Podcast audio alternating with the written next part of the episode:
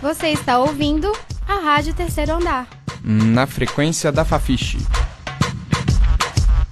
Um projeto de ensino, pesquisa e extensão vinculado à disciplina Radiojornalismo e Mídias Digitais, do Departamento de Comunicação Social da UFMG. Coordenação geral, professora Sônia Pessoa. Vivendo fora do ninho.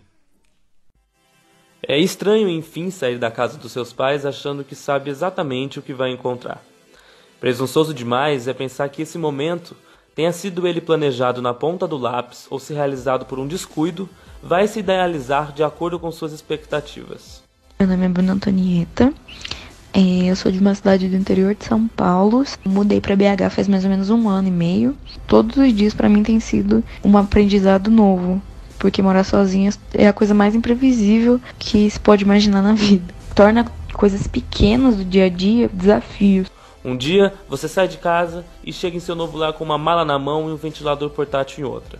No dia seguinte, percebe que na mala não vieram as meias e o ventilador não encaixa na tomada. Qual tamanho de meia eu compro? A tomada, mesmo com o adaptador, não funciona. O jeito é encontrar uma tabela de medidas na internet e descobrir que o guarda-chuva, inclinado contra o fio do ventilador, faz ele rodar. Tipo, pegar um ônibus para mim, no primeiro dia eu, eu tava sozinha aqui, eu acabei pegando o ônibus errado, indo pro lugar errado.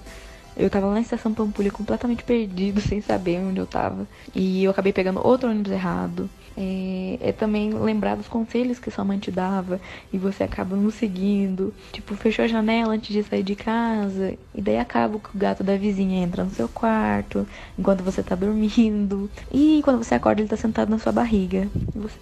Não tem jeito de sair do ninho se não for caindo. Depois que o filhote de pássaro cresce, aprende a cantar e ganha força nas asas, só falta uma coisa: aprender a voar.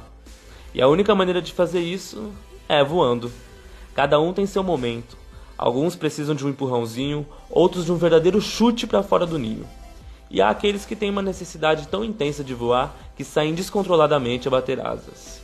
Oi, meu nome é Isabela Teles, eu tenho 20 anos. Estudei em três cidades antes de passar na minha faculdade. Eu sempre quis sair de casa, sempre quis ser independente, morar sozinha, mas as coisas não são como parece. Na primeira emergência, eu precisava dos meus pais, eu precisava voltar para casa. E a primeira cidade que eu morei logo de cara, assim, sozinha, foi São Paulo. E São Paulo não é a cidade mais fácil de se lidar se você não tiver um nível de maturidade grande. Foi a primeira vez que eu peguei busão, andei de metrô, eu fui assaltada, foi a primeira vez que eu fui mexer mexeram comigo na rua. Foi a primeira vez de tudo, então foi um pouquinho traumático. E aí eu voltei para casa e depois desse tempo eu percebi que não, se eu não saísse de casa, eu não tivesse coragem de fazer as coisas, eu nunca ia conseguir passar no que eu queria.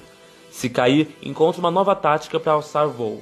Se olhar para cima, ainda pode ver o ninho, longe, mas ainda ali caso precise voltar. Enquanto isso, lá dentro, quem ficou sente o vazio, ver a cria sair para buscar seu próprio caminho não deve ser tarefa fácil.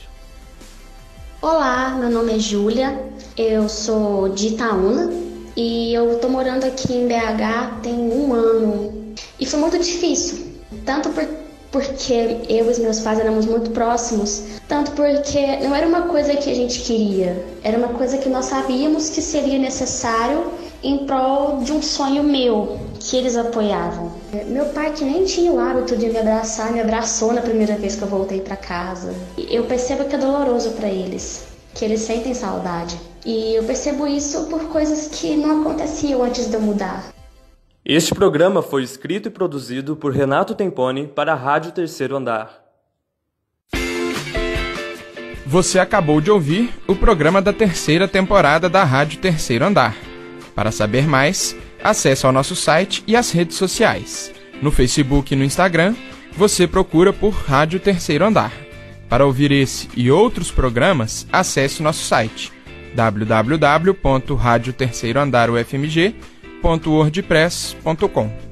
Um projeto de ensino, pesquisa e extensão vinculado à disciplina Radiojornalismo e Mídias Digitais, do Departamento de Comunicação Social da UFMG. Monitor, Alexandre de Souza. Estagiária, Carlos Carmigliati. Coordenação geral, professora Sônia Pessoa.